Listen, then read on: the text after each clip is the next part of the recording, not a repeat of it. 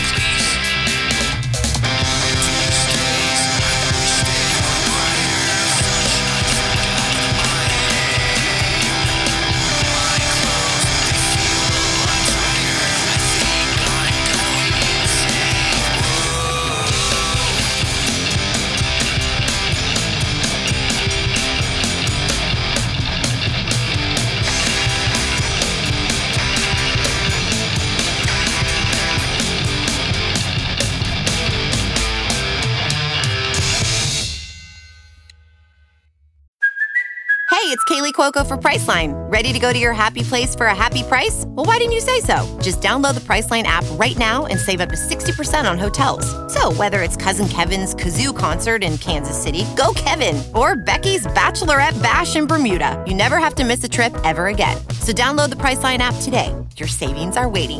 Go to your happy place for a happy price. Go to your happy price, Priceline. Hey guys, what's up? It's Chris, your fearless leader here at that one time on tour. If you haven't yet, you need to check out my new band Fire Sale. We're currently working on new music that will be out very soon. But in the meantime, you can check us out on all of the streaming platforms or at firesaleisaBand.com.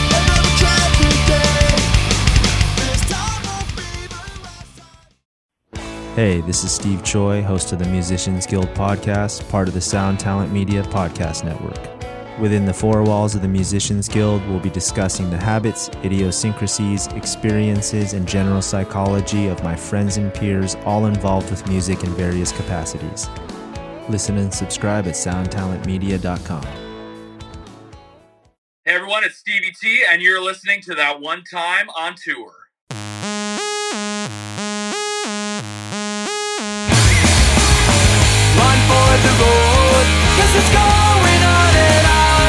We'll be driving through the darkest night until the break of dawn. We'll be heading for the cities Another show for us to play. To death seconds events tomorrow. We'll do it, we'll do it all again.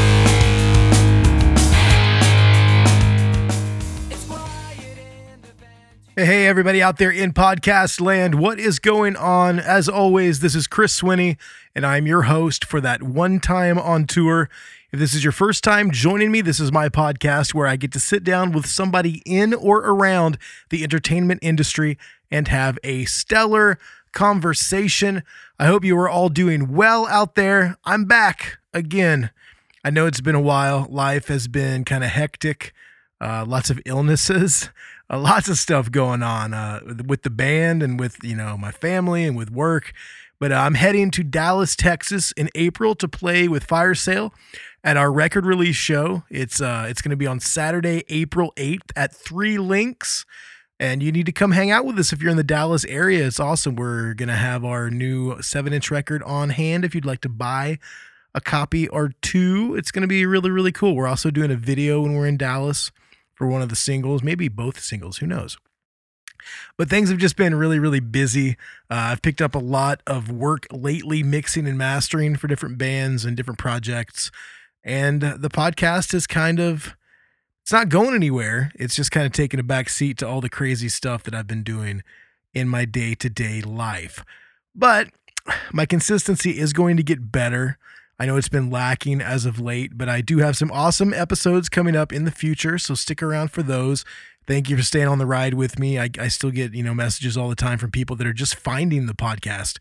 I had a girl hit me up that uh, has been going through basically the entire back catalog. So it's crazy. Like I don't put out an episode for a couple weeks and then I we're still we're still getting good numbers. Everybody's liking it. So thank you, like I said, for staying on the ride. Now let's get to today's episode. We did this chat a long time ago. The holidays hit, and I just hadn't had a chance to put it out yet. But today on the program, I got to sit down and have a chat with my good buddy Stevie T, Steve Terreberry. Uh, Steve is an awesome musician and YouTuber, killer guitar player. It's it's it's unreal some of the stuff that he does.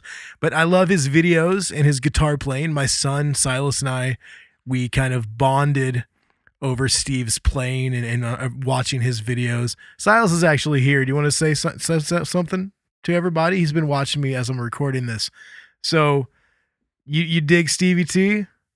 What? You dig Stevie T, right? Yeah. Here, say something about Stevie T in the mic. What do you think about him? Um, I think Stevie T is a cool person, um, a good guitar player, and he's just a very funny guy. He he sent you a video, didn't he? Yeah, I did. I actually sent him a video. Well, Steve's probably going to be listening to this, so why don't you say hi to Steve and tell him how thankful you are that he sent that video? Um, hi Steve, and thank you for the video. It, I like it. I love He, he likes it. He loves it. Okay, well, Silas, thank you very much. Now, Daddy's going to finish the intro. Okay. Okay. Okay. Silas is sitting out here, and I was like, "You have to be quiet. You have to be quiet." And I was like, "Oh, just let him talk. He likes Stevie as well." So, if you aren't familiar with Steve, after you listen to this, you're going to be a fan. I guarantee it. Uh, he's got over three million subscribers on YouTube. Like, he's the real deal. And he just bought a new house. Like, the guy's the guy's kicking some ass over on YouTube. So make sure to check him out. And uh, before I get to my chat with Steve, we're going to do some housekeeping. We have sponsors on today's episode. The band that you heard at the beginning, Treehouse Mafia, my Hoosier boys right here in Indiana. Uh, they've, they've sponsored a couple times, and I love those dudes. Thank you so much for sponsoring today's episode.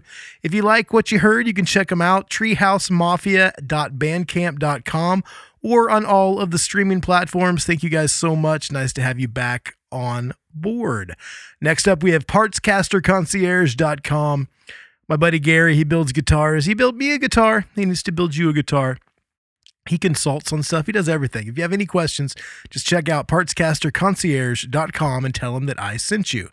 Uh, what else do we have? Permanence Tattoo Gallery. My buddy Jacob over at Permanent Tattoo Gallery. He's been on the podcast before. It was uh, the weird episode that it's kind of hard to listen to because I'm getting tattooed the entire time that we're having the chat, and uh, you can hear the the gun in the background. But Jacob is a buddy. He just did a really really cool tattoo on my wife. And I'm getting ready to go back over there at some point in the future and get some more work done. But if you're in central Indiana, you got to go to Permanence Tattoo Gallery in downtown Anderson, Indiana. Just check them out on the socials at Permanence Tattoo Gallery. Last but not least, my buddy Jeff Small. He does woodworking. 1603 Designs. That is at 1603 underscore designs on Instagram. He's got an Etsy store. He will design something for you. He did a big, huge logo for the podcast and sent it to me. The dude is stellar at what he does. You need to check it out at 1603 underscore designs on Instagram.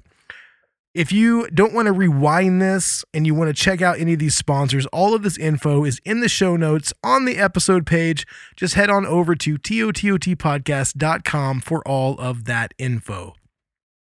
If you have a band or a company and you want to sponsor an episode, you can hit up my personal Venmo. No, actually, that's the next thing that I normally say. I'm I'm getting bad at this. It's been a while.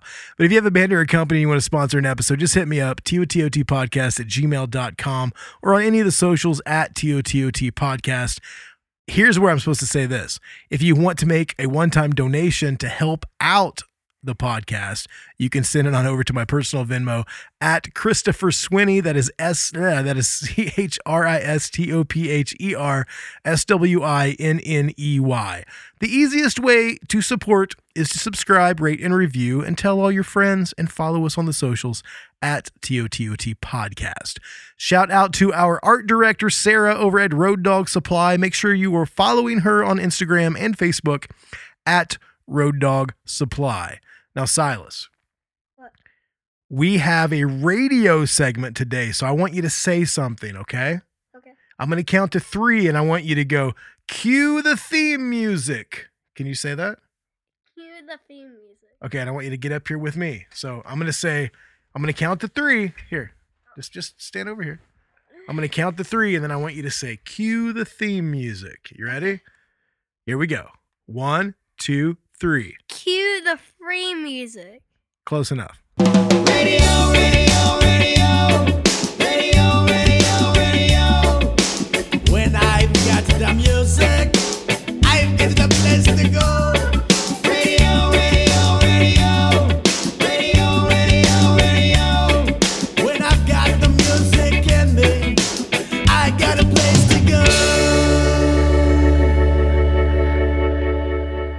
On this edition of TOTOT Radio, we have a TOTOT family member, past sponsor of the podcast a couple times, I think, Ramenami.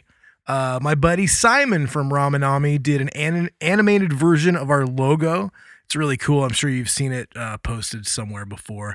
But uh, let's. Uh, this is a band that has, like I said, they sponsored the podcast a couple times, and I just really, really dig their sound. And Simon and I have become buddies, and and it's you know it's about giving back. So I wanna I wanna give a little bit more promo and just get some people digging this band. Ramenami is awesome.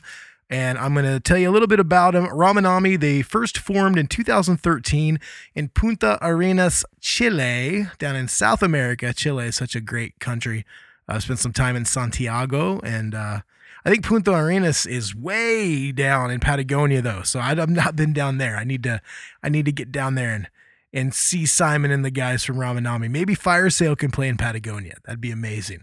But uh, I love these guys. They mix all kinds of genres together, kind of everything that I that I dig. It's hardcore, metal, punk, rap, everything. Uh, they have five EPs worth of music that they've put out, and I really, really like their name. Also, it means ramen, like the noodles, then to me. So ramen to me. And my daughter is absolutely obsessed with ramen noodles. So every time I hear the name Ramenami, I think of her asking me to make her ramen noodles.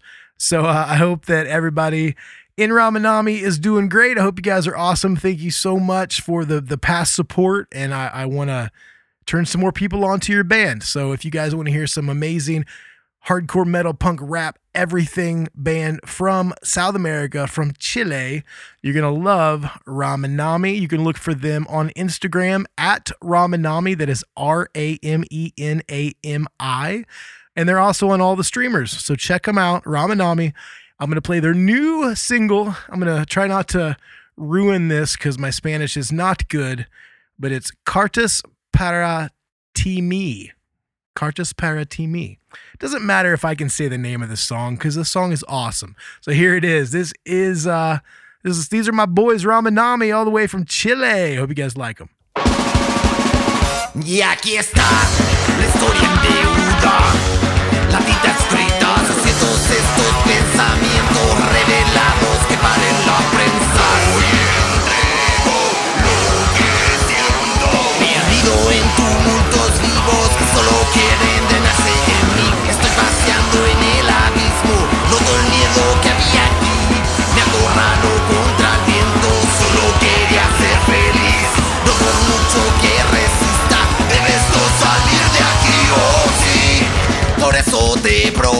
Propongo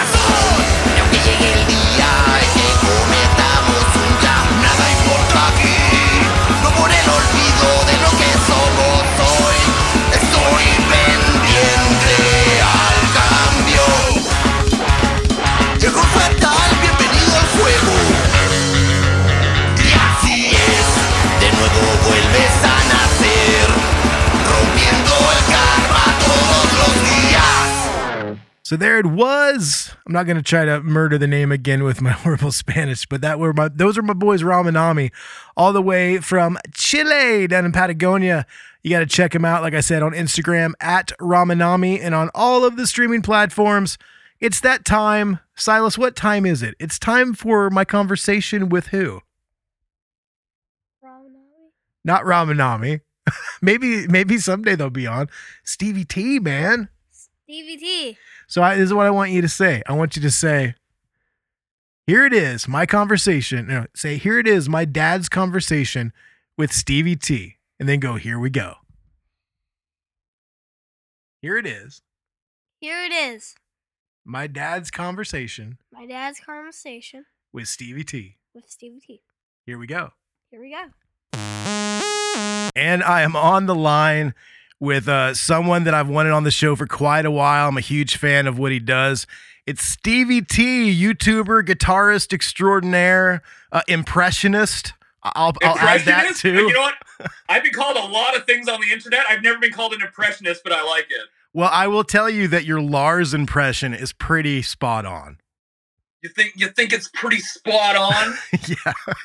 you got to chew a toothpick while you're talking, you know? You really do. Yeah, I listen to like a lot of interviews to kind of get his mannerisms or mannerisms. I got to tell you, man, I know that we've like kind of chatted and texted and everything, but having you on the FaceTime right now and, and talking to you, I've watched so many of your videos. It's it's kind of a weird thing. That's well, it's weird for me too, because like I've been listening to bands like the Ataris and stuff since I was a teenager. So, uh, so we're, we're so we're both kind of fangirling right now. Is what's going on? It's it's pretty cool, man. I mean, I, I I told you a little bit in kind of like the little pre-interview thing we do when we get on the on the phone that my son is a huge fan. I, I let him watch a couple of your videos because I thought, you know, it's there's there's comedy, there's music. I, I hope this isn't a derogatory thing, but you kind of have that voice that a lot of YouTubers have, which is kind of like, listen to me. I'm grabbing Right. your attention. yes, one hundred percent. So loud and I, I just loud and obnoxious would be the term. Well, he watches like LankyBox and like all these like weird videos, and they're always like, "Ah, ah, ah," they never stop talking. Like you stop talking. You're just when you talk, you command their attention. You know. That's pretty, you know what? I never really thought about it. That it maybe that's what makes a YouTuber just loud and obnoxious and like listen to me because I have a lot to say and none of it really means anything. Well, I mean, but you back it up because you've got the guitar chops, man. Like I've been playing guitar since I was seven. I went to college for music theory, performance Yep. guitar. I teach guitar. I feel like I'm pretty good on the instrument. And then I see guys like you and Jared Dines and, and all these guys on YouTube that just make me look like a fucking beginner. Oh, it, It's, in, it's insane. kind, but it's insane what you guys do, man. Well, and then I'll go on to Instagram, and there's just this feed of guitarists who are just make me feel like Lil Wayne playing guitar. and there's this new age of um like clean guitarists. They don't even use a pick. Oh, like They do a lot of, Polyphia. like, Poly- Polyphia stuff, like yeah, Tim yeah, Henson. that kind of stuff. Yeah, and like I come from the old days of like distortion, chorus, and delay to the max to cover up your not perfect playing, but you know, I come from those days. Well, you know, I'd, I'd like to. T- I mean, you know, Tangent City right off the top. I've got a lot of stuff I want to ask you, but I've recently kind of been exposed to Polyphia and that kind of stuff, the Tim Henson stuff. And I think those guys are insanely talented, but I tell you, after a minute or two, I'm I'm done. Yeah, yeah. I- I mean, that the stuff that you and Jared and guys when they do the shred collabs, I love that because every like ten seconds it's a new guy. B- Right. But like when it's like a three or four minute song and it's just like I'm just not. I lose interest. I guess there's no, there's melody, but it's not something you can grab onto. You know. That's you know that's fair, and I I think that's kind of the, the same thing could be said for like just mindless shreddery too. Yeah. Yeah. But It's- but I mean like, I think I goes- I like mindless shreddery because it's so distorted and you know yes. I don't know. Well, I think we come from those days, you know, the the early days of the shred gods. Yeah, yeah, totally. So I want to get into this to my notes because I've got so many things I got to ask you about. You know, you're from Canada. I have a love affair with Canada. I toured with a, a band called Sewing with Nancy that then became a band called The Reason. They were on Smallman Records. Yeah. Uh, they were from Dundas, Hamilton area. Are you in Ontario? Is that where you're at? I am like, like Niagara Falls area. Okay. And the, re- the reason at my my buddy did their documentary that took like years to finish. Oh, So when, when they were on the train or whatever? Yep. Oh yeah, Yeah. man. Those guys are like my brothers, dude. I love those guys so much. And like I spent so much time with them in Canada as well as playing in Canada with the Ataris and different bands that I mean, the food, poutine is my favorite thing in the world. I just made it a couple days ago because my mom got me cheese curds from Wisconsin. And I mean, it's just, I don't know. A lot of people kind of, I guess, I guess I feel like Canada doesn't get a lot of credit, but like I've had some of the best times of my life up there, and the people are great. The food's great. I don't know. And there's there's stuff to do up here. Eh, I don't, go down to Pizza Pizza and get you a 99 cent slice or a loonie. Loonie, yeah, that's right. yeah, but it's funny that the poutine. I I feel so un-Canadian. It's like when I have my French fries, I just douse it in ketchup. I'm like, no poutine for me. I, it's, so un-Canadian.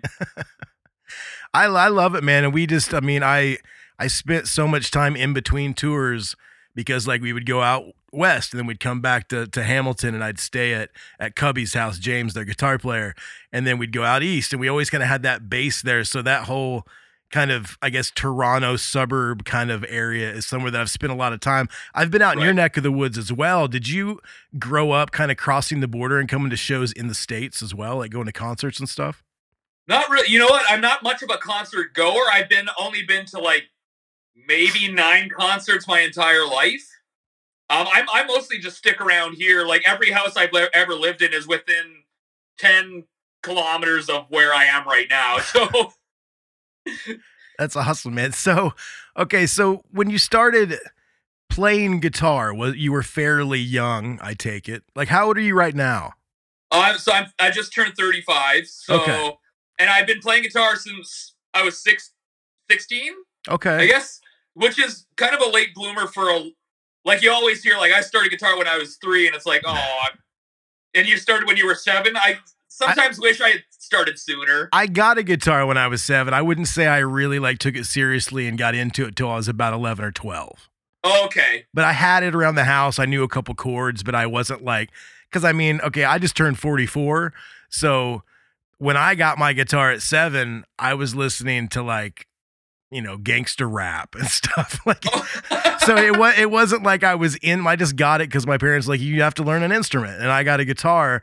And then later on, of course, like, you know, eight, nine, 10, like I got into Metallica and I got into Iron Maiden and because I had uncles that had tapes and I would steal their tapes out of their cars and I they were my own little secret. Nobody knew I had them, you know. And so like when you got into it being a 16-year-old kid where that that is a little late maybe just to jump into the guitar, what was inspiring you and what made you want to do it? Well, I mean, I always liked the um I've always liked music and I was into all the pop punk stuff in high school and I never really planned to play guitar, but my buddy was he played drums and he was like, "You should start guitar so we can start a band." Yeah. And I had a su- summer job, so I'm like, "Okay," just bought a piece of crap guitar and I fell in love instantly. So if he didn't even say that, I might have never started guitar.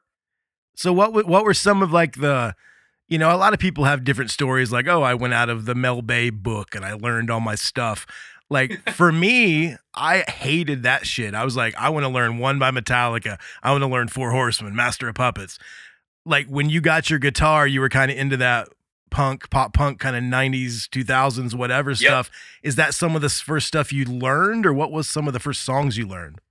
One hundred percent. Uh, "Damn It" by Blink One Eighty Two was the first song. Hell yeah. and the offspring you know and then and then you start kind of getting into the gateway bands metallica yeah. and then you know they're the gateway to all the metal stuff and then it just that was it now i'm a full-blown metalhead So when when I watch you play, I mean, we're gonna kind of bounce back and forth to the past, the present, everything. oh yeah When I when I watch you play, it seems like you have a very good grasp on technique and maybe music theory.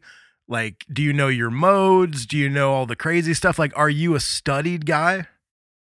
um to be honest i i know the pentatonic scale pretty well um i have a basic idea of the modes but other than that i just basically play what i hear in my head i'll just hear a, a, riff and then i'll transpose it to the guitar Yeah. couldn't tell you for the life of me what mode it is or but i mean things like harmonic minor and stuff you know what you're playing. it's got such a distinctive feel It's got a sharp seven.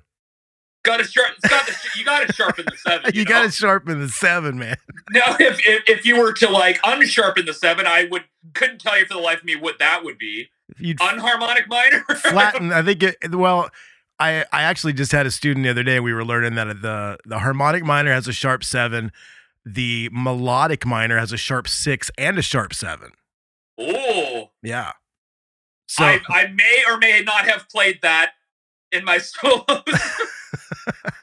no, but I just that's the thing that kind of growing up when I got into guitar, it was all about just playing other people's songs. And then when I really wanted to get deep into it and I started going to like a real teacher and learning actual theory and, and all the modes and all the scales and everything, chord inversions, like everything, I I see guys that like just shred their asses off and like I know it's got to be some feel, but there has to be a certain amount of that studied kind of knowledge in there. Like do you do you think about the numbers and the intervals when you're putting together something for like a shred collab or are you just jamming?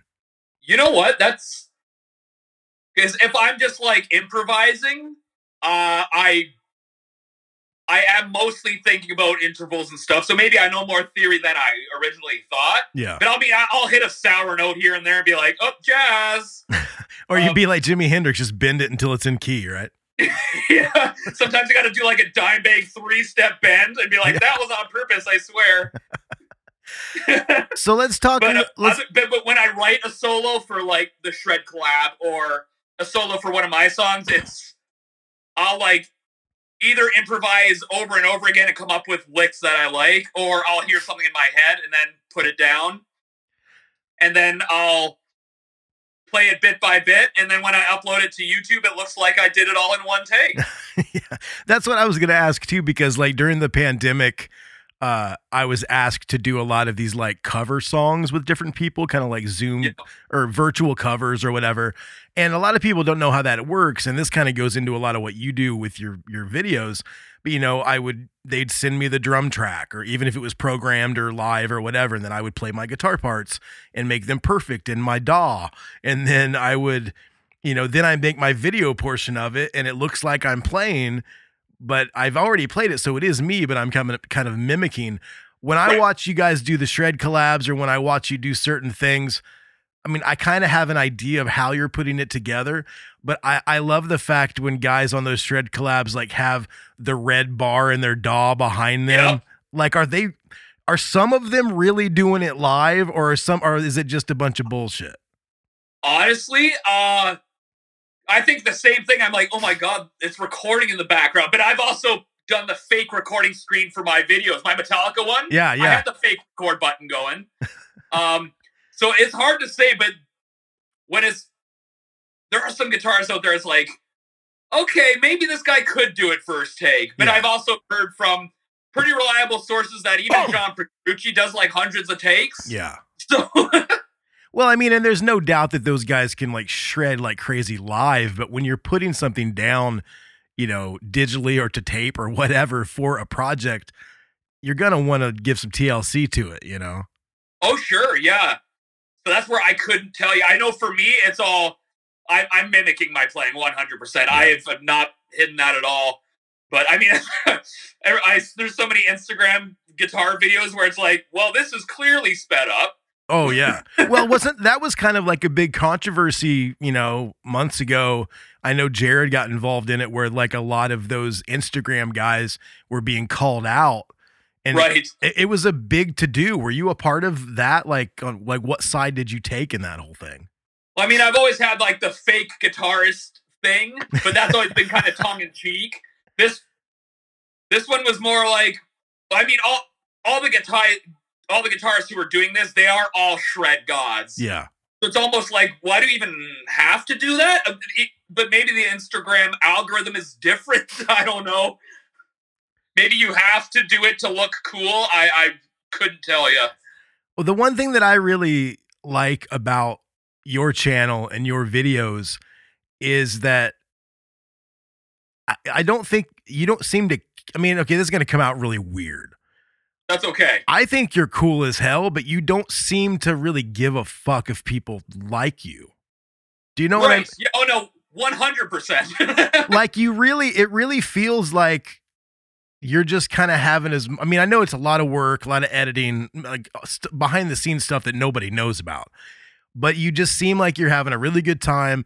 This is the stuff that I'm putting out into the world. I really hope you like it, but if you don't, this is what it is. yeah.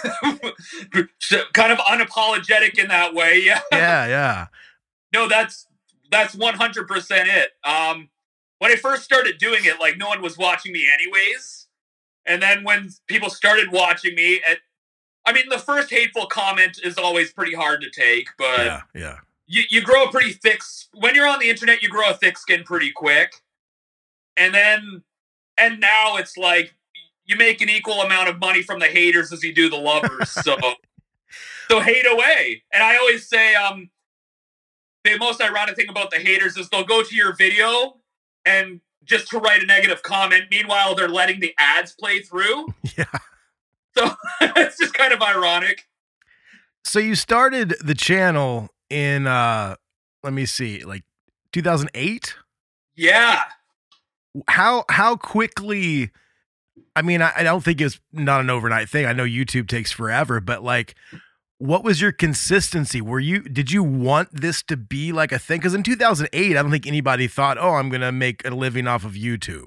Right. Yeah. No. Um. I just remember, like the er, the first viral guitar video on the internet. You might remember this too. Was this this kid on like a webcam? It was terrible quality, but he did like a a shred rend a neoclassical rendition of um what was it?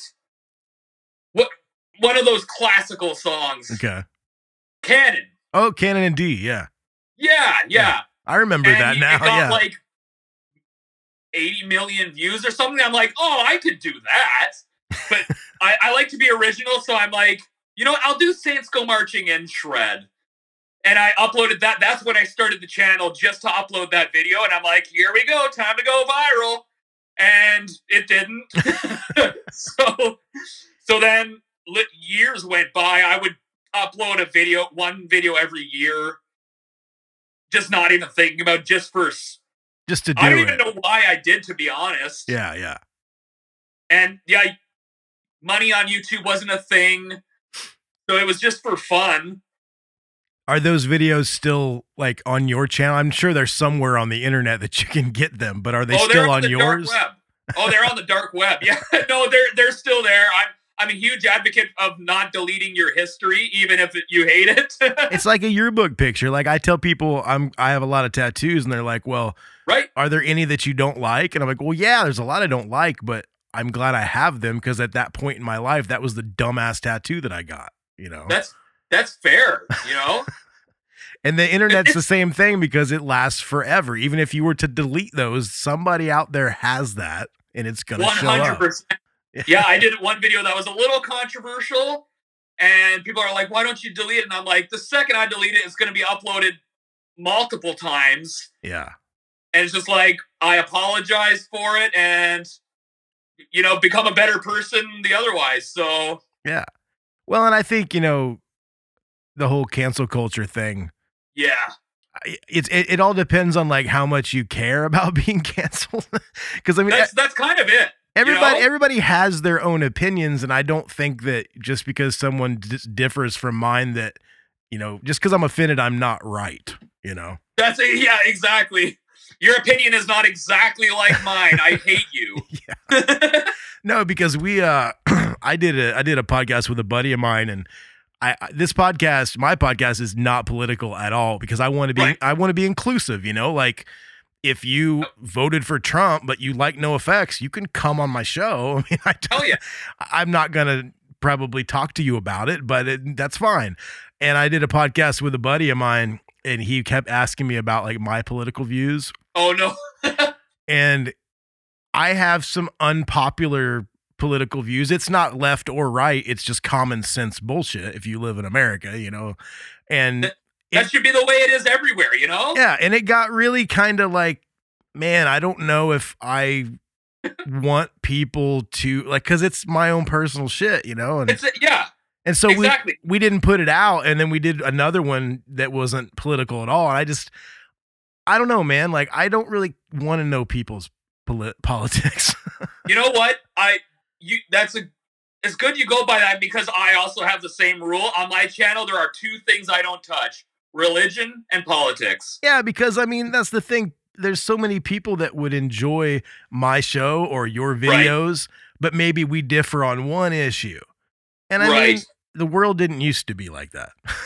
Maybe Right, maybe it always was, and I just didn't know. But you know. Right. Yeah, it is so different on the internet too, I think. I don't know. It's we just Well, like they We're were about the trying to and- cancel Metallica. You did you see that shit? I did. I and I don't even know to this day what that was about. Uh, the only thing that I could kind of see in that is that I guess back in the 90s on the Black Album tour, they were playing at some military base in Germany. Okay. And, and like James and Jason were doing like a Nazi salute, but it was like a goofy joke picture. Okay. And like they, that's, I just don't, I think people don't have a sense of humor for anything. Right. They weren't Yeah, I saying mean- like, "Oh, we love not the Nazis." Like nobody's saying that. Nobody said no, not at all. But I mean, these same people, like, there are some movies back in the '70s. Oh my God, they wouldn't be able to handle themselves. Of like, course. you know, Blazing Saddles, you know, types of movies like that. They would blow their minds. Well, I, I say a lot on this podcast when people start talking about stuff like this. Like, I like to separate the art from the artist. One hundred percent. Yeah. Like, like I grew up in the Midwest, and the Roseanne show was oh, hilarious. And I Oh, Right. I know that she's some crazy right wing racist, whatever, but I still like Roseanne. I'm not gonna go hang out with her, you know. yeah, yeah. But I, know, I yeah, you don't. Yeah, like you said, you don't have to agree, agree with everything about someone to, you know, associate with them. I mean, when Remix to Ignition by R. Kelly comes on, Yeah. do you turn it off? No, it's a badass song. Yeah, I remember. You know what? I'm old enough to remember when that song came out, and that was a banger. Yeah. so, and do I agree with what R. Kelly did? Of course I don't, because I'm a human being with morals. But I, but he's a badass musician. He's a really good songwriter. You know, like I don't know. And that's a shame. Yeah, it's such a shame. We're not gonna get any more of his stuff, man, unless they're like from prison. You know. The the pris- the the prison B sides. That's gonna be a thing in 20 years. all they have all they have in all they have in prison all they have in prison is an uh, like GarageBand with a 2010 version of fruity loops Right. And oh, and same like with the Lostprophets. Like, oh yeah oh man, like why did you have to do that? i don't know we, we'll get off of this i don't want to bum everybody out I, I know, right? i'm having a really good time talking to you that's all i know man so uh Yeah. When when the when the channel started growing like when was there that oh my god this is like people are digging this like what was the first video that started to go It was, um, I don't even. It was Lil Wayne played on Saturday Night Live, and he played a guitar solo. Well, I use that term loosely. Like Guitar solo. three or four notes and they're kind of in key yeah i've seen it three or four notes. No, it was it was two notes, and Two. like they weren't even notes. Maybe it was jazz. Okay, we'll say it was a jazz solo. It was a jazz solo, yeah. yeah, he flatted the seventh. We'll, we'll just go with- he he flatted a lot of things. He But augmented the ninth. Oh, he did more than augment it. um, but yeah, so I don't even know. I did a parody video on how to do his technique, like the most sarcastic video I've ever done. Was that the It's- first like parody video you did? Because before that, was it just you jamming and shit? Before that, it was like serious stuff, like me shredding, and then but no one was watching me, so I didn't give a shit. Yeah. So I was just like, I don't know why I did it. I had no audience. I would have been doing it for myself, but it was just so fun. I just uploaded it and like oh it wasn't even it didn't even get views quick. It was like over the course of a year. Well, I was like, wait a minute. A hundred people a day are watching this video. Wow. And at that time it was like That's pretty Oh cool. Yeah. Yeah. Yeah, and then over a year it had like a hundred thousand views. I'm like, oh my god, that's like a massive number. So then I started doing more videos, maybe like because there was no algorithm really. It did, and I wasn't making money, so it was like maybe I did a video every few months or something. Was the was Uh, the and- production the same or was it pretty Oh, ele- it's pretty elementary? bad. I was still recording onto cassette actually, and importing in real time into my computer through um component. yeah, I've seen that. Yeah. Yeah, dropped frames and everything. Like those were some primitive times. Yeah. That's Sometimes I'm like, how am I still here? I am such an old man of YouTube now. So that video starts to go. Like, what was the catalyst though for like, wow, this is like, because you weren't making money. I mean, uh, at Right. that at that point, a lot of people on YouTube weren't really monetizing. So, No. Like, what was the catalyst? Like, wow, I should keep doing this. Was it was it music based? Like, did you have things you wanted to push that you were creating, or was it comedy based? Like, what was it? So I it was kind of a combination of both. I mostly I just wanted to do fun things, and I loved video editing because I'd been doing that since I was 13. Yeah. So, um, but then I, an audience started watching, so I like kind of got an interest. I liked people watching me, and they gave me approval that I never really had from the outside world. I guess Yeah. I'd always kind of been like an out, kind of an outcast and loner throughout school. So, but yeah, I would, I would try to incorporate some of my own musical activities on there as well. But of course, they didn't hit like the comedy did, Yeah. Which was which was fine because I loved doing both anyways. Had you ever had you had like I mean, were you like a funny kid? Did you have aspirations of acting or being a comedian or anything like that? Literally, no, like I don't even people I went to high school with. I'm sure they probably don't even remember who I am because I was so quiet and the opposite of a class clown.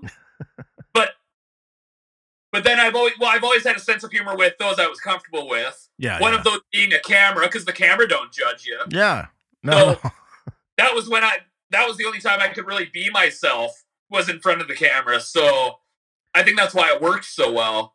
do, do you get any of those well, you said they wouldn't remember you but do you get any people now you know like there's a few years between us but you know i've been to a couple of my high school reunions and i see people that i went to high school with now that i've recently moved back to indiana where i grew up i was down on the beach but we moved up here because it's cheaper Right. and so I'll see people that I haven't seen in 20, 25 years and and you know like they hey man I heard you have a podcast hey man I heard you were in some band like and they kind of like people maybe that didn't want to hang with you previously because you Yep. you've had like this much success like an inch of success now they want to like hey man do you remember in Mr. blah blah blah's class like no dude you didn't fucking talk to me in high school you know Right. No, it's so weird. Yeah, yeah, yeah. And I, I've had messages from people too. I'm like, we've never, we never talked in high school. Yeah. I was like, and then it's like, wait, you were the popular kid talking to me now. What the heck? It's kind of weird. It's Well, so funny you say your reunion. They're like, you were in some band. They must look. Okay, to a millennial, like the Ataris is not just some band. Okay.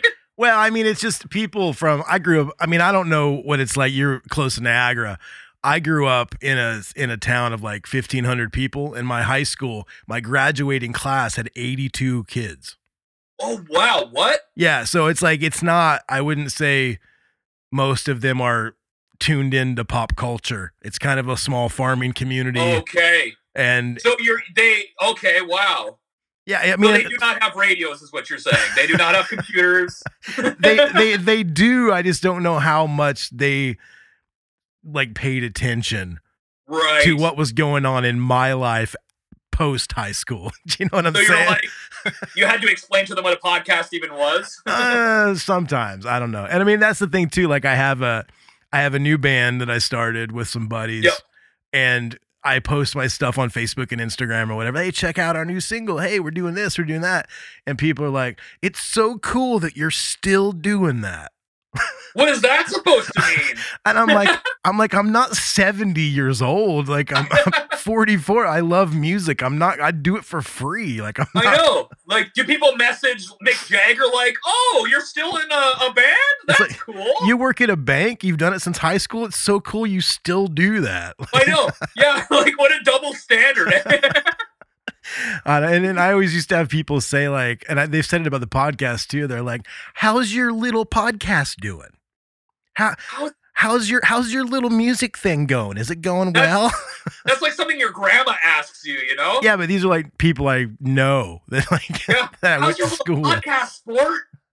it's go- It's great. so what does your family think then you know being like because i don't know the rankings on youtube or whatever but what are you up to your 4 million sub club yet Not yet. We're get, we're getting there. I kind of entice my audience. If I reach four million subscribers by March first of 2023, I will get a tattoo. okay Which I, I'm not. I, I like tattoos, but on other people.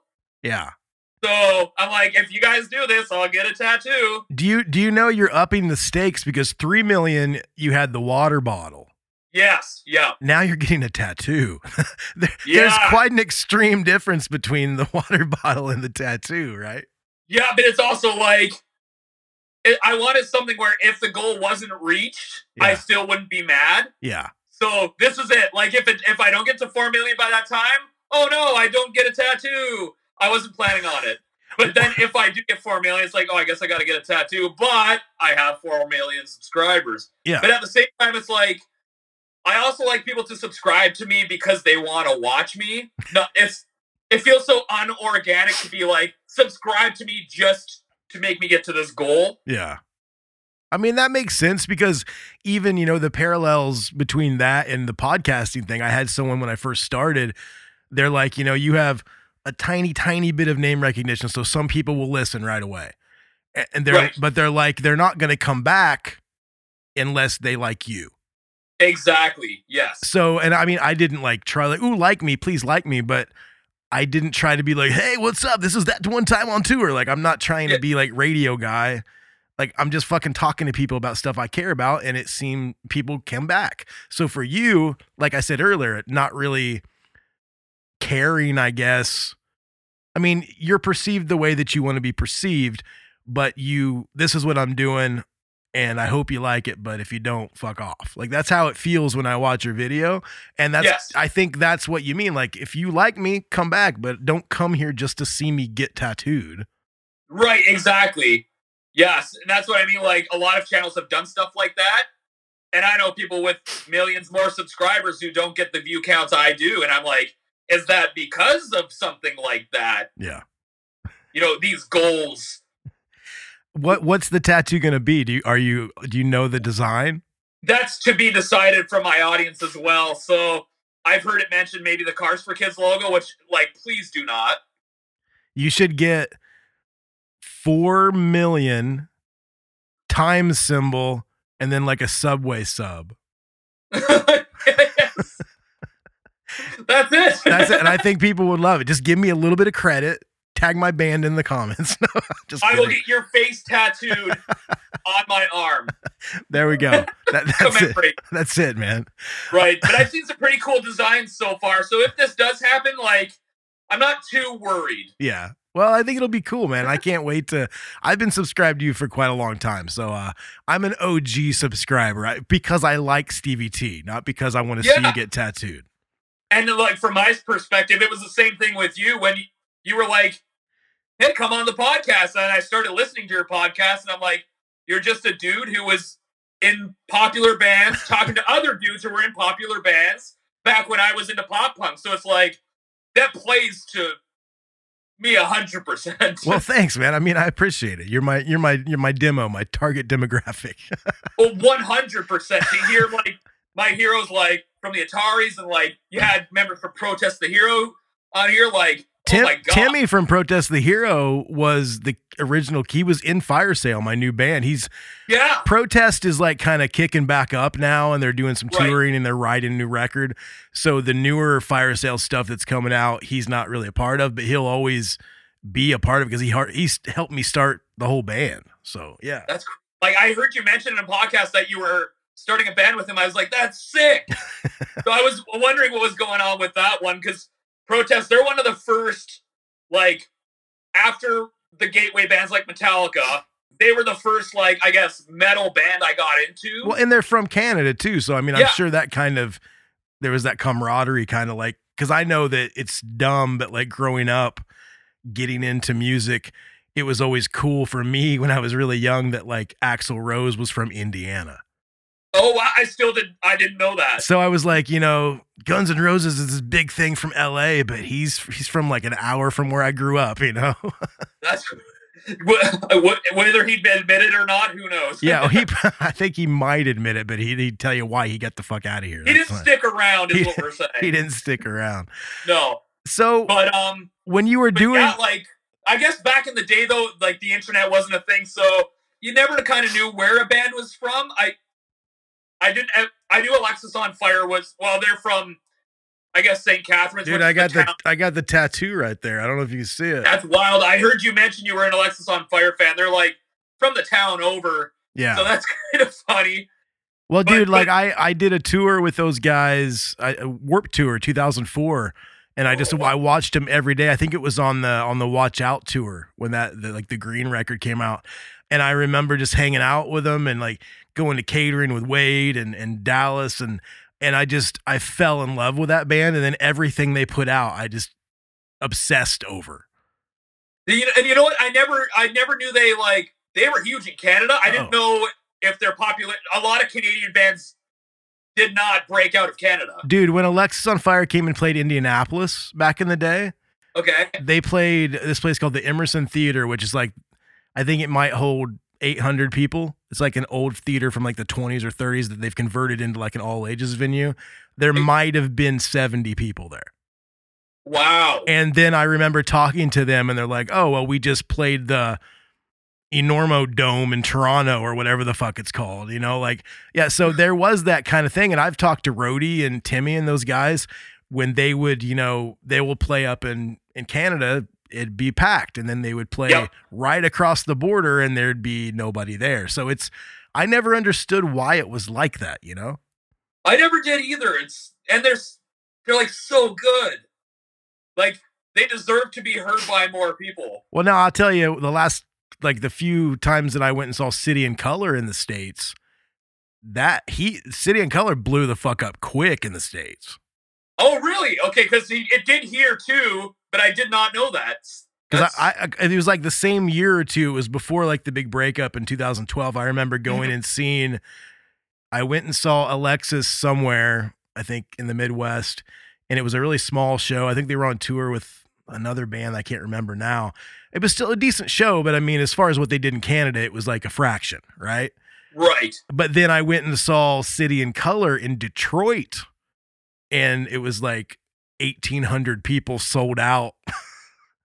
Interesting. Just Dallas Maybe and a guitar. It's just over the border. I don't know. That's It- I don't know how. Well, I also saw City and Colour in Birmingham, Alabama, and there was like 2,000 people sold out like a year or two later. So, yeah, it, I mean, Okay.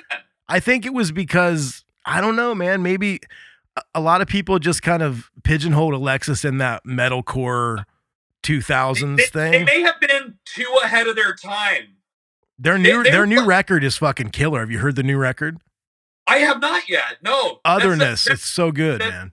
that's so un-Canadian of me. I, I'm gonna have to like eat a poutine and listen to the new Alexisonfire record. you, you have to. It's amazing. no, it- I I sent when I got this, I went to my tattoo artist and we did we did an episode of the podcast while I was getting tattooed, and I was getting my my kids' names Silas and Indy on my on my hands, and Okay. we had some extra time. And my tattoo artist like, "Do you want something else? You got a little gap on your on the top of your hand." And I was like, Yeah, I see skin. Do you want to fill that? yeah, I said throw a little heart skull in there, man. And he goes, really? I'm like, yeah, just go for it. It was like a 10 minute tattoo, and I I sent it to Jordan and all those guys that night, and they're just like, why did you get our logo tattooed on your body? and I'm like, cause I love your band, man. It's amazing. I don't know. That's but yeah, they're they're so good. I mean, Well, you- but that's I come from that era. Like uh, we had MuchMusic. I don't know. It was kind of like the MTV of. oh, I know, I- I know, dude. I've been, I know a lot about MuchMusic. Oh yeah.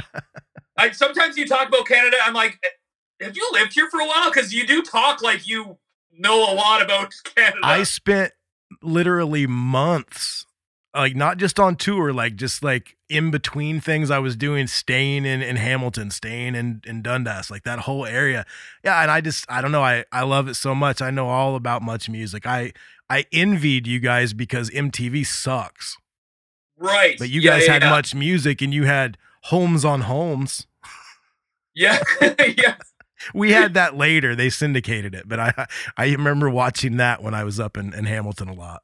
No memory of no memory of Holmes on Holmes, but yeah, MuchMusic. It was Well, Holmes on Holmes just that guy all- that fixes up houses. He has nothing Yeah. to do with music. that nothing at all, and I cannot, I can't even hammer a nail into a wall correctly. So Yeah. MuchMusic. They played all those like Alexisonfire, Protest the Hero. Like I still remember being blown away by Heretics and Killers music video. Hell yeah, dude. Bro, this video is sick. I there's so many good bands. Like, how deep do you go into that stuff? Like, do you like Propagandhi? Um. Okay, so that's probably getting a little deep. Well, Propagandhi's from Winnipeg. I mean, they Okay. they're on Fat Wreck Chords. It's it's the guys from Protest. It's like their favorite band. They're a little more punk, but it's like technical metallic. You need to check if you've not listened to, to Propagandhi, you have to. So like, what year was that band? Was I mean, they came out. They they started in like the late 80s. Their first record was Okay. like I think uh, their first record on Fat Wreck Chords was like 93, 92, something like that. But it's they've they but they they were like a punk band and then they progressively got heavier and heavier and it's more metallic and oh, you just have to check out Propagandhi. If you're Canadian, they should be on the flag. replace the flag with them? Replace the uh, maple leaf with them, Yes, a picture of Propagandhi instead of the maple leaf. That's what it should be. and the national anthem should be one of their songs. It should be. Yes, yes, yes. Okay, well, let's get back into you because this is what this is about, man. I, I love tangents and I could talk to you all day. oh but- man, me too. When when the the video started going, and it was like, wow, this is a thing. Like, how soon before you were able to kind of monetize the whole thing? Like, because that should, if you were already getting subscribers and big videos, and then one day you're like, holy shit, I can make money doing this. Right. I'm sure yeah. that was like a, an epiphany, right? Yeah, no, that and that there was n- there was never an inclination that it would. You were doing videos on the internet, like Yeah. it was so looked down upon. How could you make money doing that? And then, yeah, I, I guess it it must have been when Google bought YouTube and Okay. then started monetizing it. And then I'm like, what is this? Put ads before videos? And I didn't even do it at first. I'm like, put ads before videos. That's ridiculous. Um, but then I eventually did it because everyone was doing it. And I remember the first month I started making money, I made like 350 bucks. Wow. I'm like, what? I make that delivering pizzas. and I mean, it was still like, I was still delivering pizzas for years. Like, it, when monetization come out, it was still a slow thing. Yeah. Yeah. So when So did it when did it really pick up and it was like cuz I mean is that's what you do now, right? Yeah. Yeah. Like if you one thing I've always wondered, you know, like doing the podcast, I used to do it weekly and I was like militant about it. And Yeah. and then I kind of well, I've got X amount of subscribers. I've got two kids that are, you know, 5 and 6 years old. I I have all this other stuff. Maybe I'll take a couple weeks off. And now it's like maybe two episodes a month just because it got really taxing on me, right? Yes. So Yeah. with you, with this being like your gig, your main thing, do you feel that pressure to put out videos? One hundred percent. Yeah, absolutely. And there was a time when the algorithm was very, very. You need a video every day, otherwise your videos would not get views. Wow. And but so I, when I really started taking it seriously, I started doing a video every couple weeks, and and then I guess it started to become my full time job Yeah. the, the money still wasn't fantastic, but it was still it was enough, and I was living at home anyways. So, and I was delivering pizzas, so I was doing a, a video every couple weeks because that was doable. And then yeah, the algorithm changed, and all these guys who were doing these crappy, not not even edited videos, they were getting way more views because they were uploading a lot. But I stuck to my guns and I was like, okay, I'll do one video a week. That's the best I can do. Yeah. And and I'm still at that schedule to this day. I find that's like doable, but I also can spend some time with my family, Yeah, yeah. but I I still don't have hobbies. like I the only time I pick up guitar is for a video Yeah. but I I- I think it's getting to a point now where I think YouTube is now getting to where as long as you're doing good content and people watch it, the frequency of videos doesn't matter as much. Yeah. So I'd like to get to a point where, like you said, like couple videos a month, and then I can have more time with my family, maybe play a freaking video game once in a while. Um, and that that then your content just gets better because you're starting to enjoy it more. It starts to feel more like a hobby again. Well, no, and I'll tell you that that's such a parallel with what I'm doing with the podcast Yeah. because I've always had people on that I wanted to talk to and my friends and stuff from being on the road. But there's a lot of times where a publicist would hit me up I didn't have a guest for that week. And I'm like, sure. And then I do Yeah. all the research and I'm talking to him and I'm always engaging and I want to do the show, but maybe I wasn't as interested. You know what I mean? So like now that I'm at the point where I have you on the show and next week I'm having a buddy of mine that nobody fucking knows, but he's a good dude and he's really good at guitar. And we had a lot of fun times together, you know, like Yeah. I just do what I want to do now. And I have enough, uh, hopefully, you know, cross my fingers that the people listening aren't going to leave me. I Right. I have people that want to check it out. Like I just posted a bonus episode with the two new singles from my band, and it did just as well as the episode I put out with Chris Shiflett from the Foo Fighters. Right. Which is crazy. But I mean, Yeah. The new fire sale stuff is pretty fire. Not gonna lie. Well, thank, thank you so much. You are welcome to use any of it on your channel for free. Without getting copyright claims? Oh, copyright claims. That's a whole other. That'll be a whole I, other. I, I will right have there. our label pull the copyright claim if you ever choose to use it. Sounds good. so let's so you're doing this weekly it's it's your your gig you know do you ever think about what's going to happen if maybe what if youtube just goes away like what what do you what do you want to do what's the end goal for career for like what do you just want to do videos forever like i'm not making fun of like people make fun of how's your music thing going like i'm not saying that I'm just saying, like, do you? I know that you signed with Artery Recordings, you put out a record, you did a lot of stuff like that. Is that something you're interested in? Do you want to be a part of the industry? Do you want to parlay this into maybe touring? Because I mean, I know a lot of people that get huge followings on the internet. They start doing appearances and, you know, come to the club and see me do it live. And you could, you could, you know, put your Metallica outfits on and do your shit. Like that would be awesome. And people would pay to come see that, you know? That, that's that's a very interesting question. I get I take things like day by day and video by video. I'm like not even really thinking about like what to do next. Yeah. I, I guess I like what I'm doing because I'm still doing it. But yeah. um, do do you know about the whole thing with me and DragonForce? I do, and I that was next on my little list. You know, Okay. I I know that they Herman or whoever or the guys in Yeah. that band, they kind of ask you to go play bass on the road. Right. You decided not to, which I want to get into.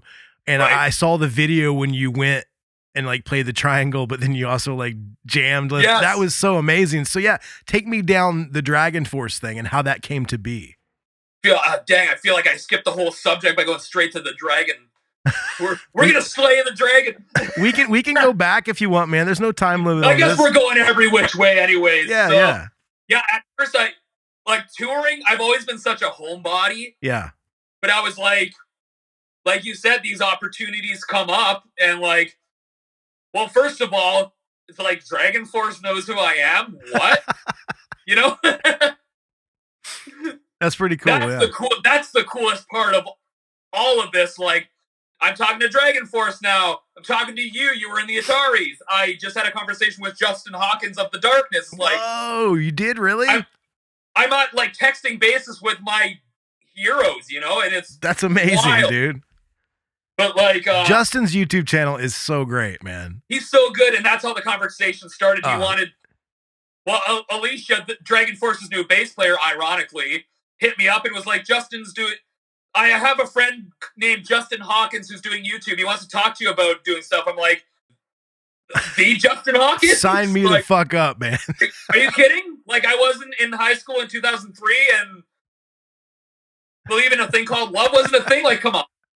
But yeah, he he's blowing up in it. It's great and he's hilarious. But anyways, um, but yeah, so I I agreed to do the tour, and I was excited about it. And I was like, this is such a different thing yeah. and it was only a two week gig but like the closer we got to the to the date i was like having panic attacks and like Yeah. i wasn't eating and i'm like this is going nowhere good um I mean, you could handle So the I- I material. like, you, guys- you could handle the material, but you were just kind of like, this is a big deal. I'm going on the road with these guys. Like it just kind of was was going crazy in your head a little bit. yeah a little bit yeah it was a, starting to get a little much i mean their bass stuff is really easy if it were guitar i would have been freaking out like no freaking kidding But I guess when your guitar stuff's that insane, the bass is probably just holding down the root note every time the, the progression changes, right? That's all it is. So that's that's where I was also like, come on, you can't mess up. Yeah, yeah. And but yeah, I- I had to be like, I called Herman. I'm like, I don't think I can do this. And instead of like being like, oh come on, what do you do? You know how much? Because they went through the whole process of getting me a a work visa in over the course of a day. They had lawyers working on it. I'm like, I don't know how much money they spent on that. so I felt like such an asshole, but they were so cool. And Herman talked to me on the phone for like an hour about anxiety and stuff like that. Yeah. Like, they're the coolest people ever. It's cool to know your heroes are actually genuinely amazing people. Yeah. So that But- so you didn't do that tour, Right. but then there's the video where you go play with them in I guess in Toronto or somewhere. Where was it at? Was yeah, it was at the Opera House. Um, they they were playing Toronto, and then they hit me up. They're like, "We're playing Toronto. Uh, do you want to come shred out a little solo with us?" And I'm like, "Okay, this is in my backyard. I can't say no this time." Yeah. So I did that, and it was actually feeling the rush from the crowd is so different than like a camera. It, yeah, I, I totally get it, man. I mean, it's I don't know. It's weird even with like the podcast. Like I get with an episode, I upload it, and then I'm like, okay, well now I have to just maybe people will say they like it. right? Yeah, exactly. But when you go play a show, it's like, whoa, there's all the energy in there in front of you. It's got to be. It's. I mean, you've you'd played shows before, right? I the the the show I played played previously to that would have probably been twelve years ago. Okay. With I've been in local bands that played a local show yeah. in front of like ten people, two of those being my parents. Yeah. So, So- not not the opera house probably almost sold out, if not sold out, right? No, definitely not. Uh, so, and it, it's just it's different when they're the audience is genuinely like stoked to see you. Yeah. it's like whoa, this is kind of cool. Well, and I'm sure that you know the announce. I remember seeing the announcement that you were gonna do the tour. So ninety percent of the DragonForce people, even if you weren't in Canada, probably know who you are. Right. So and, getting up on stage, you know, let alone that close right in your backyard in Toronto, getting up on stage and all those people that are already there to see DragonForce, they know about your connection to DragonForce. So I'm sure they probably all know who you are and watch your channel. It was like a synergy thing, right? right. Yeah, one hundred percent. And it was just like such a like ending chapter to that uh to that to that book. It was just so cool. But I mean, if they come around again, I'll I'll, I'll probably collaborate with them more too because they're also not shy of doing internet stuff. Yeah, yeah. but yeah, no, I'm I'm so happy I did that, and it was so cool to do. I actually, I, you're, you're, you like Canada stuff. Do you know the band Walk Off the Earth? Yeah. Okay, so they were playing a show in Port Colborne. They were headlining Canal Days, and I'm buddies with them. So I'm like, can I like come play a solo on one of your songs? I did it with DragonForce, and it was kind of cool. And then I did that with them too. So That's awesome, man.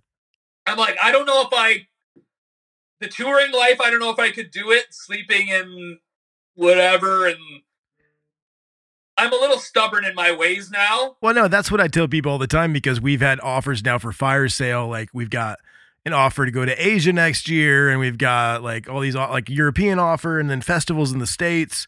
And I'm down. I want to do it. I don't want to be gone for like more than a couple weeks because I have kids and a Got kids now, yeah. yeah. I don't want to. I I respect people that can kind of do that, but I can't be away from my kids that long. But Right, the thing is, it's like I'm in my 40s now. Right, You know, Matt Riddle, who is in the band, who was in No Use for a Name and Face to Face, he's in his 50s. We're not gonna sleep in a van. right, right. I'm not gonna come home losing money. Like uh, like I'm not saying that we're amazing and you should pay us a bunch of money, but I'm only gonna do things that make sense for me. I'm not 20 years old and eating ramen noodles at a truck stop. You know, Exactly, yeah. You've you've done those. You've been through those days. You've well, done that. like you, you're 35. You Yeah. have you have you know an amount of success that you've grown accustomed to. You you probably wouldn't have to if you put together some kind of tour doing the Stevie T live show. you'd get nice hotels and do whatever you fly to every show, whatever you want, you know. But I mean, that's the thing. You get to a certain age, and yeah, I'm I'm not doing it for the cause. Like I've got a Yeah, have got a mortgage. You know what I mean? Like Yeah, yeah, yeah. And that's I'm kind of at that boat too, because like to tour and stuff, I you know, like you said, I'm 35. I don't see me getting older wanting to do it more. yeah. I still want adventure, like the Asian Right. tour that we were offered. That I hope we end up doing once we all kind of get together and talk about it. It's really great, and the money's decent, and you know everything's taken care of. But you know it, it's got to make sense. But yeah, go to Asia for two weeks. I'm down. like yeah, yeah, yeah. Two weeks. yeah, I'm down. I want to go see stuff and hang out, like play. Like I'm into an adventure, but I'm not into an adventure that financially destroys my family. right, right. And I don't it- know. Or like living in a van for a year. I've done you know- that before. I'm not doing it Yeah. again. No, no. I, it's like, do bands still do that? I mean, is, it even cool to be in a band anymore? Like, I mean, it is. That's one thing I wanted to kind of get your take on as well, because like what we're doing with our label currently, we have enough songs for a full length, but we want to do like a series of two song singles, and, and they're doing vinyl and everything because vinyl's hot again, whatever. Yep. And and it's kind of like to introduce the band, to to kind of build the band, and it's the attention. This goes along with the YouTube and having to do so many videos it's the attention span of people now with the way they consume music. Is it better to do two songs every six months or every couple months, or is it better to put out 15 songs and then they're dead in the water because nobody fucking cares? right. Yeah, that's it. And like bands are doing that. They're releasing singles all the time. Yeah. Like, the music is in such a weird. I don't think it's found its way yet. I, it's, I don't know. I, I think we got to go both back full circle and go back to like CDs or something because there's just no physical. There, I used to like going out and buying a CD. Yeah. Yeah. And I used to like, you know, sniff it like, ah. Well, and you've got liner notes and artwork. You've got it's it's a it's an experience. Like you'd go in It's your room, put on the headphones, and read the lyrics and the thank yous as you're listening to the new Yeah. song. Yeah. That's and it's like there's no connection to it anymore. Like you said, it's because I guess the TikTok, it's the TikTok way, right? Ten Yeah. seconds, next thing.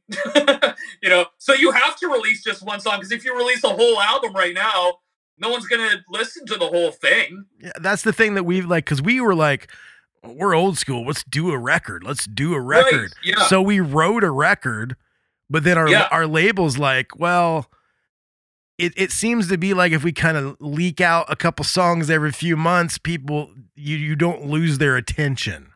Right. Yeah. And like the numbers go up because you put out two songs that you like, and then you get all these followers, and then those followers then get those songs, and then they get more followers, and it it I like it, and I'm glad that like we're kind of we have this plan, but I also wish I could just have this really nice piece of art that has 10 or 15 songs on it and I'm done, you know? Right. Exactly. Yeah. And then tour to support the album. It's like Yeah. It's like how many songs do you release as a single before you drop? What What if you just did like every song of the album is a single, and then when you drop the album, it's just the last two songs? I mean, that could be a good thing. Like, I think our original plan, because we're doing vinyl and CDs, and, and I think we're even doing cassettes, like limited edition bullshit. that's a big thing now too. yeah. So we're doing kind of like, you know, for the next year or so, every few months, a couple songs, and then those all go together as like a packaged LP. Right, okay. Yeah. And I don't know if that is like the end result. I think that's what the end result is, but it's a new time, you know, like when you, you know, you signed in 2014 to Artery Recordings, you had the album of epicness. Yes. Now, was that kind of like, was there any touring behind that? Any shows? Was that all you doing it? Was there programmed drums? Like, what was that? Oh yeah, that was all me and my my buddy. We handled all the production and all that stuff. There was no plans for tour or anything like that. I think this was when labels were first starting to be like, okay, internet's a thing. I think it was them like dipping their toe in the water a little bit to see what like an internet person would do album wise. Yeah. And I mean, I didn't make a penny off the album. Um, but there was no loss either, so Did they do physical stuff or was it all streaming? It was all streaming. So that's where I'm like, I'm I'm pretty sure this was to see how it would be doing an internet personality Yeah. doing an album. So Was that like a positive experience for you? Like, did you enjoy doing all that? you know what? Like you said, it was it was the tattoo that you ha- you got at the time. Yeah. it was a memory scar. but it's like the songs were still cool. Like the production wasn't where it would be now, Yeah. but it was at the time, and it, it wasn't a bad experience. And I still listen to a couple of, of the songs with a lot of pride. Like, oh, that solo was sick.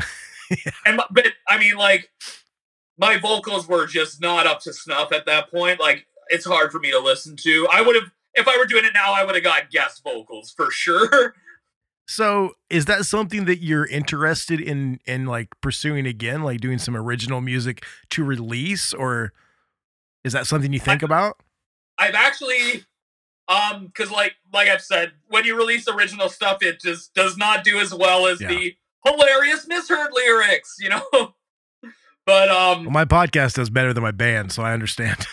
yes. We after the podcast we will cry together yeah. we will. We're joint friend. We're brothers, man.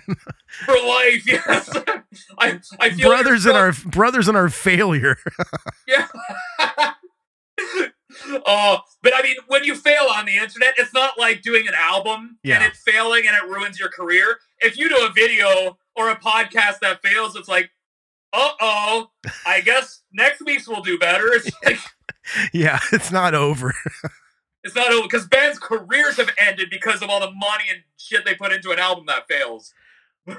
I tell you what, man, I've had you on here for a while. I do have a couple listener questions, and then I've got a couple little like personal things I want to tell you about how much my son loves loves your videos. So, would you mind answering some listener questions?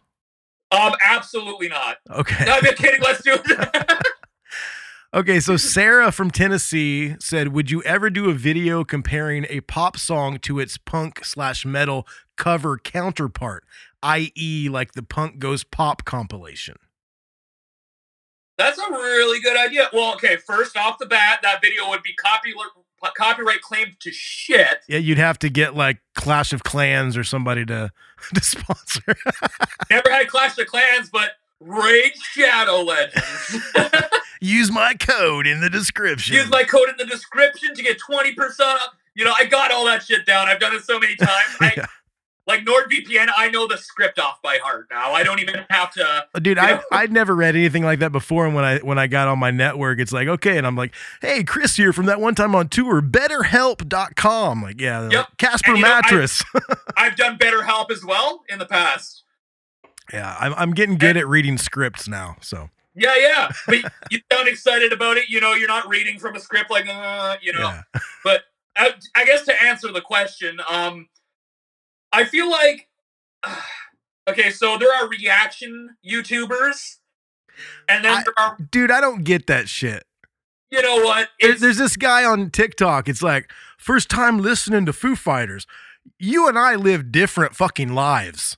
If the, if you're 100 if you're in your 30s and you've never heard the Foo Fighters, well, first of all, he's lying. yeah, okay? I know.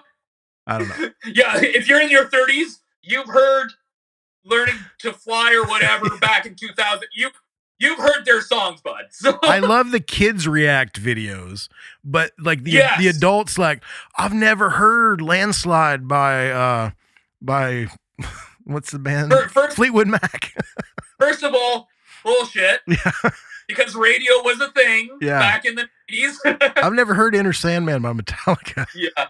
So basically, uh, I guess I'll leave the more reactionary stuff to the reaction guys. Yeah. I, I do do reaction videos. Like if I have a video, if I have a week where I'm like, I want an easier video, I guess I'll just watch someone else's video and make money off of them doing their work. It's just such, you know what I mean? Yeah, It, it's just such a terrible thing, but YouTube encourages it. yeah, But lo- if I can do a reaction video and I make it my own and I do like a Shredemption or something, then I then I will. But to react to something that's already been like react to pop punk does pop, I I I wouldn't do something like that. It's already been transformed to something else. Yeah. and I'm not just gonna say my opinion because I I like to go.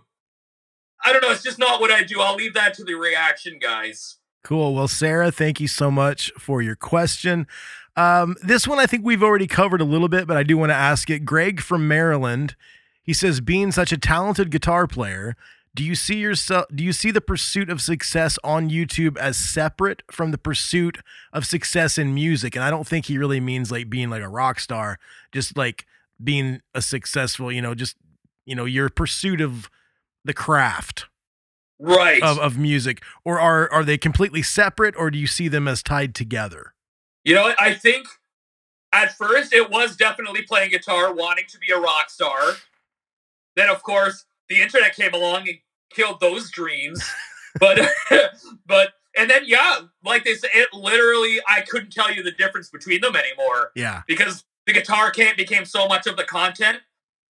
And I guess, I guess if you, if you ask the young people, YouTubers are the rock stars now. So it's like, yeah. I mean, Jared's got his own fucking signature guitar. right. Yeah, That- yeah, That's yeah. crazy, man. and I've had talks to do that with Kiesel. Really? that's who Yeah, Ti- that's but- who Timmy with protest is through Kiesel. Yeah, and who isn't? I, you know, they're great, man. yeah, and I, I mean, I know Jeff pretty well, and like he'll always send me new models to try out. Um, but in doing what I do, I could be paid by a guitar company tomorrow to do a sponsorship, so I can't. They're very like if you do a signature series, you kind of have to play it, you know. Yeah. So it it kind of conflicts with what I do. Yeah. because like I said, I can do a sponsorship and be, you know, of the guitars and stuff like that. So I I could never be tied to just one guitar because I'm doing so many, and I have relationship with Ernie Ball as well. So That's pretty awesome, man. So so Greg, I guess he he ties them together.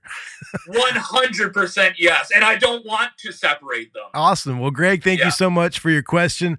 Now we're, we've come, we're past an hour here. I don't want to take your your whole day up, but I do want to tell you, you know, we've talked a little bit about it. My son absolutely love. I mean, I love what you do too, and I showed him your videos, and he's only six years old, six and a half years old, and he loves the Kars4Kids video. He sings that shit all like I hated that song already. Now I got to hear it all the time. But the one thing that I think is so funny, and I want to tell you this story.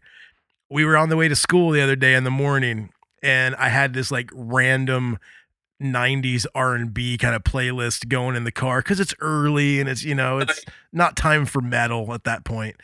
And he goes, "Dad, you know what this beat is?" And I said, "No, what are you talking about?" He goes, "It's a Boots and Cats beat." And I went, "What?" And he goes, "Boots and cats and boots and cats and boots." And I was like, "Where'd you learn that?" He goes, "Stevie T."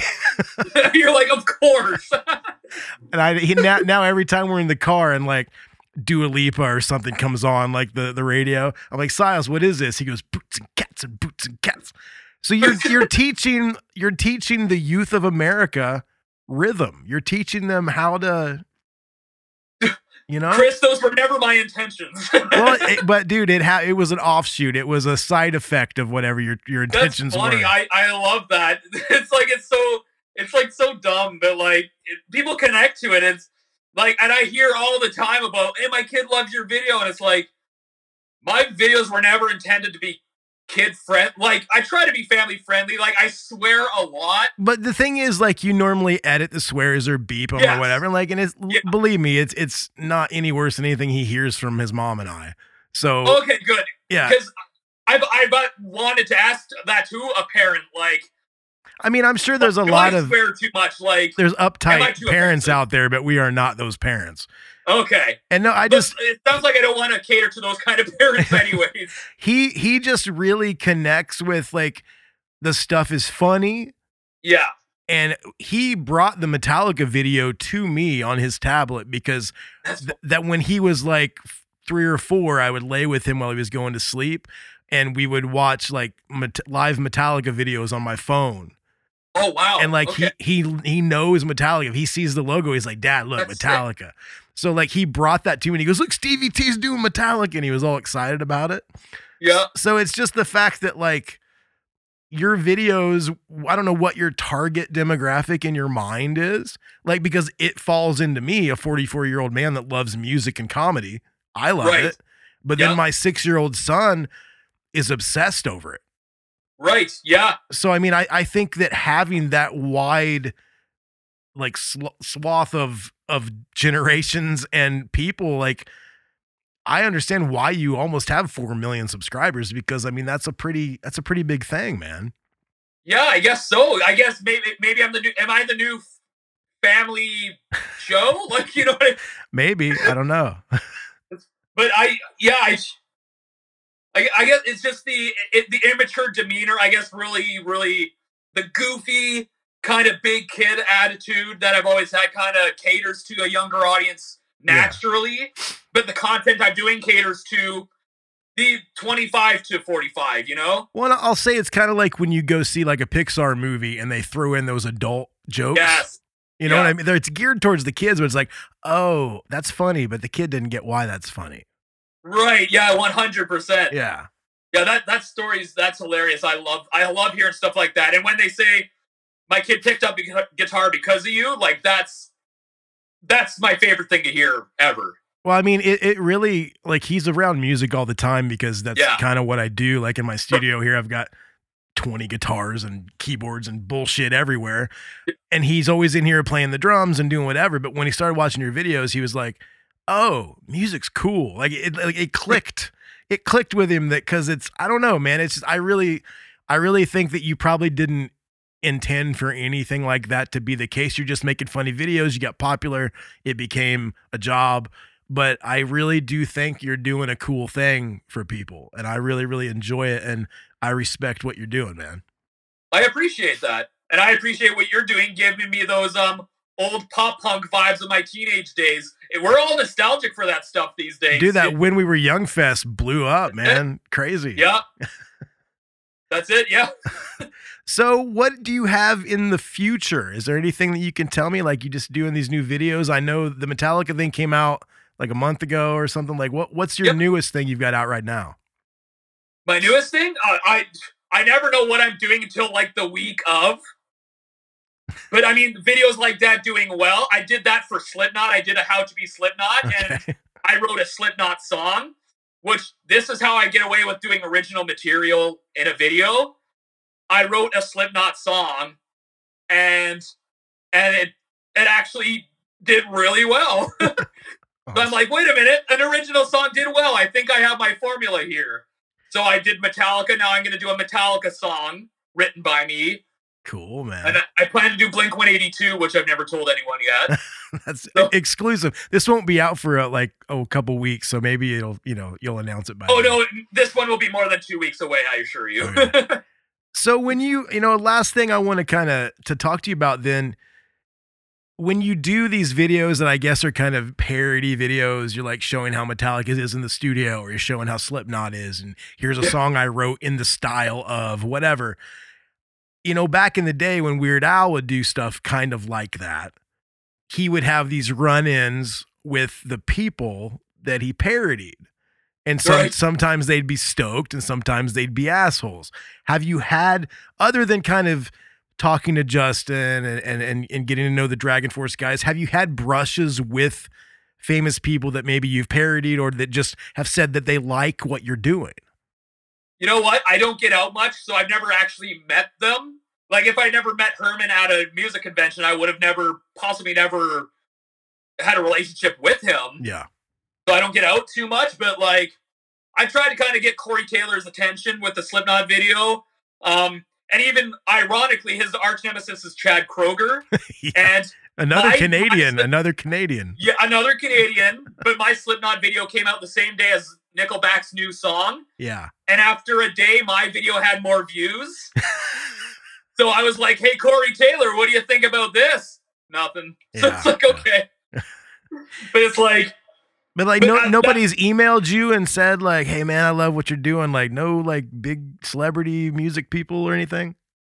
No, not not really. No, just honestly, no. Maybe I've offended them. I don't know, man. I think there's probably like I'm amazed sometimes when people hit me up that listen to this show Yeah. that haven't been on the show. Like I have nothing to do with them. Like I've and I don't. A lot of them have told me like don't say anything. So I'm gonna keep it on the down low. But Signed the NDA. yeah, yeah. I've had people hit me up. They're like, "Hey man, I really like the show," and I'm like, "Are you catfishing me? Like, is this fucking real?" Right. Yeah. But I mean, so I figured. I think that even if you haven't been contacted, there's. I mean, that many views. People have seen your fucking shit, man. And I've always said you never know who is watching you. Yeah. Because I didn't know DragonForce knew who I was Yeah. until I met them. So. Well, man, I had so much fun today. Uh, you're just you're you're a great dude. I you're so talented in everything that you do, and I you've got a subscriber for life. You keep putting the stuff out, I'll keep watching it. And my son, I'm sure, is will never stop watching what you're That's doing. awesome. And say hi to your son from me. I will. I'm gonna Tell- I'm tell gonna hit I you up. I'm gonna hit you up for a little Stevie T. Like, hey Silas, what's up? This is Stevie T. Your dad said that you like my videos, something like that. I'll I'll pay you. I don't give a shit, man. no, it's all good. And no, you tell him though, like his dad's cool because you know when Steve was a kid, he listened to you guys. So Well, dude, if I, if I'll hit you up if if you are so inclined to make a little 30 second video for my kid, tell him I'm cool so he thinks I am because I don't think he will- thinks I I'll am I'll sometimes. I'll give you brownie points. Give me brownie sure. points. well, the funny thing is, like, he knows about the podcast. I mean, he's he's in first grade. He kind of understands what it is, right? And like he, you know, like when Fat Mike was on, I was like, "Hey, buddy, this is a NOFX song. This is who Daddy's talking to tomorrow." You know, and and so like he kind of gets it. But when I said you were gonna be on the show, that's when it was like, "Oh, the podcast is cool." Right. it's not Jim from Pennywise or or you know like Tom from MXPX. It's Bowling for soup. yeah, Jaret from Bowling for Soup. It's Yeah. well, he loves Jaret because Jaret does the voice of Chuck E. Cheese. Oh, Jaret is amazing. Yeah.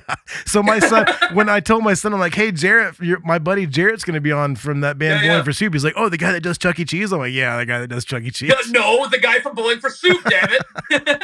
So, dude, I, I've had such a good time, and I'm going to hit you up for that video because you will blow his you will blow his mind if that happens. No, I have no problems doing it whatsoever. That's great, man. I've had a really good time. Please, in the future, when you have new stuff, come back and chat with us. We got, we got. I feel like we haven't even scratched the surface. Well, and that's I have people back for part twos all the time, and I mean, if you're not really trying to promote stuff, we could just pick a topic and go. Absolutely, yeah, one hundred percent. I would love to do that. I'd love to get a whole conversation going in like 2000s era pop punk. You know, We could we could branch off and have our own like co-hosting new a new podcast. Just talk about music and shit, man. Hell, I would not even be opposed to that because this was super fun. I tell you, man, I, I always have fun on these things, but talking to you was very like just relaxed and thanks, man. I, I had a blast. dudes, and we're we're in two different eras of music that just like it just jives. You know, it It just jives, man. that's awesome. sick. Well, hey, uh, this will be out, like I said, a few weeks. I'll let you know. And uh, have a great Friday, man. You as well. I mean, you have my number. We'll be texting and. Yeah, part two. I'm saying it has to be imminent because this was a lot of fun. It was a lot of fun, man. And you know, maybe we'll fire sale will get up to Canada. We can have you come do some shredding.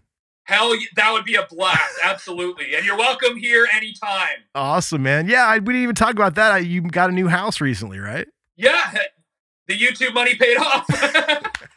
We'll leave it at there. We'll leave it right there. The YouTube money paid off. Steve, That's it. I love you, dude. I'll talk to you in the future, okay? Sounds good. Have a good one, man. See ya. You uh, you as well. Bye bye.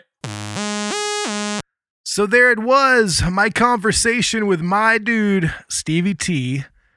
Had a lot of fun talking to Stevie T. And uh, I hope you guys and girls enjoyed that. Hopefully, we'll have him back in the future. It's a just had a lot of fun talking to him, and I know it would be awesome to have him back. Hopefully, you feel the same. Uh, make sure to check out his amazing YouTube channel. You can go to YouTube and check out at Steve Terreberry, which is S T E V E T E R R E B E R R Y. Be one of the close to almost 4 million subscribers to his channel and you you'll never miss a video. It's awesome. But um yeah, I just had such a blast chatting with Steve and if you follow us on the socials, I'm sure you saw that cool video that he made for my son We were talking about that earlier. He's just such a great dude. So go support him. Steve, if you're listening, it was an honor having you on, man. And uh buddies for life. right, Cy? Yeah. Come up here and talk about it. So what else do you let, let's do a little like post interview with you because you you've been on the show a couple times. Yeah. But uh what are you into right now musically? Talking to the mic. I'm kind of into drums. Oh, you like playing the drums? Yeah, it just makes a nice sound. Like I like how all the other ones are just like random sound, and like it's like a sound that drops. Like it's Okay. a sound that drops. Like it doesn't like go through everything. It like drops. Like Yeah. it's cool. You have Pokemon cards too. How many do you have? Um, I lost count, but We had like 600, right? I have six hundred and something. 600 and something. Yeah. Okay. But I may or may almost have a binder full. Almost a binder full, so we have to get another binder. We might have to. Okay, well, what bands are you into? Bands. I'm into Metallica. Of course. Um, what Metallica song I like is I like Master of Puppets. Master of Puppets, of course. Just they give me a, a good feeling. Like Can you can you sing the chorus? Master, Master, Master of Puppets and on a string. Pulling your strings, twisting your mind, and smashing your dreams. Yeah. and everyone, if you're watching this, Not watching, they're listening. if you guys are listening, um, you have a great day, and you guys have a good day. Tell them to listen to Fire Sale. You listen to Fire Sale every day when you're in the car. There you go. Because we sound the best in the car, right? Yay! Okay, so we're gonna end this up. I just wanted Silas to talk to you guys a little bit. So say goodbye to everybody one more time. Goodbye, everyone. I love you. He loves all of you, but so do I. I love you all. I love you all as well. So uh, here's a little closing information for you before we jump out of here. I appreciate you spending so much time with me every week that I put out episodes. I know it's been kind of weird as of late, but uh, I want you to follow us on the socials at TOTOT Podcast. Follow my band that Silas was just talking about, Fire Sale. We're on the socials at Fire Sale is a band, and you can check us out on firesaleisaband.com. We just recently released two new singles. Make sure to check them out. And if you have a playlist, please add them to your playlist. Uh, come see us April 8th in Dallas, Texas for our record release show at Three Links. I think it starts at 7 p.m. It's going to be a lot of fun. If you need to get in touch with me, it's super easy. Hit up tototpodcast at gmail.com. Make sure to check out our website, tototpodcast.com. Grab some merch while you're there. It is the easiest and best way to support the show. I said, I I can't talk today, buddy. I'm having problems. You want to say something else? Yeah. Yeah. Everyone, if you have Microsoft Edge on one of your devices, get get the app, get the program or whatever on Microsoft Edge that Dad has. I actually have that, and I could listen to all of his music and get all of his merch. What are you? Are you rocking Amazon Music or what are you rocking? Because that was a sponsor of the show. I think that's what you're rocking. Sponsor of the show. Yeah, Amazon sponsored the podcast. I think that's why you've got it. Yeah, I think that's why you've got it on there, and you're doing YouTube music. Oh, and everybody out there that's listening, Silas, I just downloaded Fruity Loops for Silas. He's been making beats. Uh, yeah, I did. It. Dad actually got me. Dad made me something really cool. I love. He made me a cool song, and he edited it on my computer. Yeah. He made it. It's pretty cool. We're trying to get, get him started young. We're working on some stuff for a talent show too. So, uh, but we're gonna get out of your hair. Um, I appreciate the support. I've got some great episodes coming up. I even have a couple episodes that need band sponsors and uh, or company sponsors, whatever. If you want to sponsor an episode, hit me up. TOTOT podcast at gmail.com. Uh, Silas and I are gonna get out of here, right? Well, I have another thing to say. Okay, if you have another thing to say, say it. So, make sure to go to subscribe to all the songs on that's Dad's sponsoring. Or Yeah, do that.